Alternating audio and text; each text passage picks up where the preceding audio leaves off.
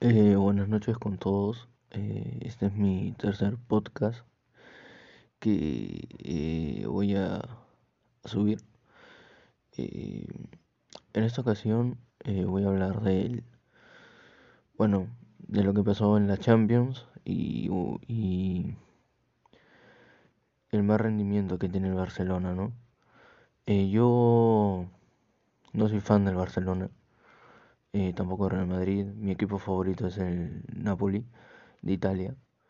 Eh, pero creo que es importante hablar de este tema, ¿no? Eh, yo de niño era fan del Real Madrid. Lo admito porque estaba Cristiano, me encantaba Cristiano, un, un jugadorazo. pero de niño veía los partidos de Barcelona, ¿no? Y bueno,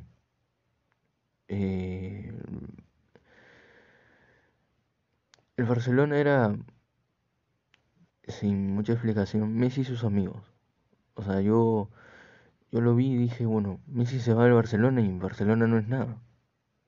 Porque eh, todo caía en Messi. O sea, Messi era el cerebro, Messi era la, espina dorsal, era eh, la mano, era todo, todo. Y y sin tener a Messi en el Barcelona, el Barcelona no es nada. Y dicho y hecho, no va a haber un, un no va a haber otro Messi. Es imposible, no va a haber otro. Puede haber uno parecido. Y si Barcelona intenta escoger a ese parecido, no va a funcionar. ¿Por qué? Porque simple y llanamente eh, no puedes, no va a haber otro igual que él porque eso ya es historia, ya pasó. Puede haber, puede surgir un nuevo talento, por ejemplo, Mbappé, eh, Sancho, eh, Haaland. Eh, ahorita el que me está gustando es Bellingham, que me parece un jugadorazo, Lang. Hay varios jugadores buenos eh, por quien ver, pero a estos equipos grandes les interesa más el nombre eh, lo que compra y lo que vende más que todo, ¿no? Eh, también quiero hablar sobre eh, la actuación del Sheriff de Dulanto en la Champions League, que la verdad me sorprende, me sorprende mucho de que un equipo que literalmente nadie conocía ahora está en la mira de todo el mundo. Dulanto, jugador peruano, eh, jugando Champions. Eh, la verdad que es un...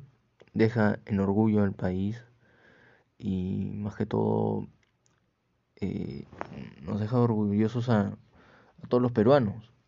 Porque en mi vida he visto un peruano, o sea, que yo recuerde, en, en la Champions. La verdad, es un honor verlo ahí jugar, que dé su 100%. Le ha tocado un, un grupo en que yo diría que para su equipo es difícil, porque le ha tocado al Real Madrid, le ha tocado al Inter y al Charca y al que una vez le vi hacer partido, le vi hacerle partido al Real Madrid de Zidane.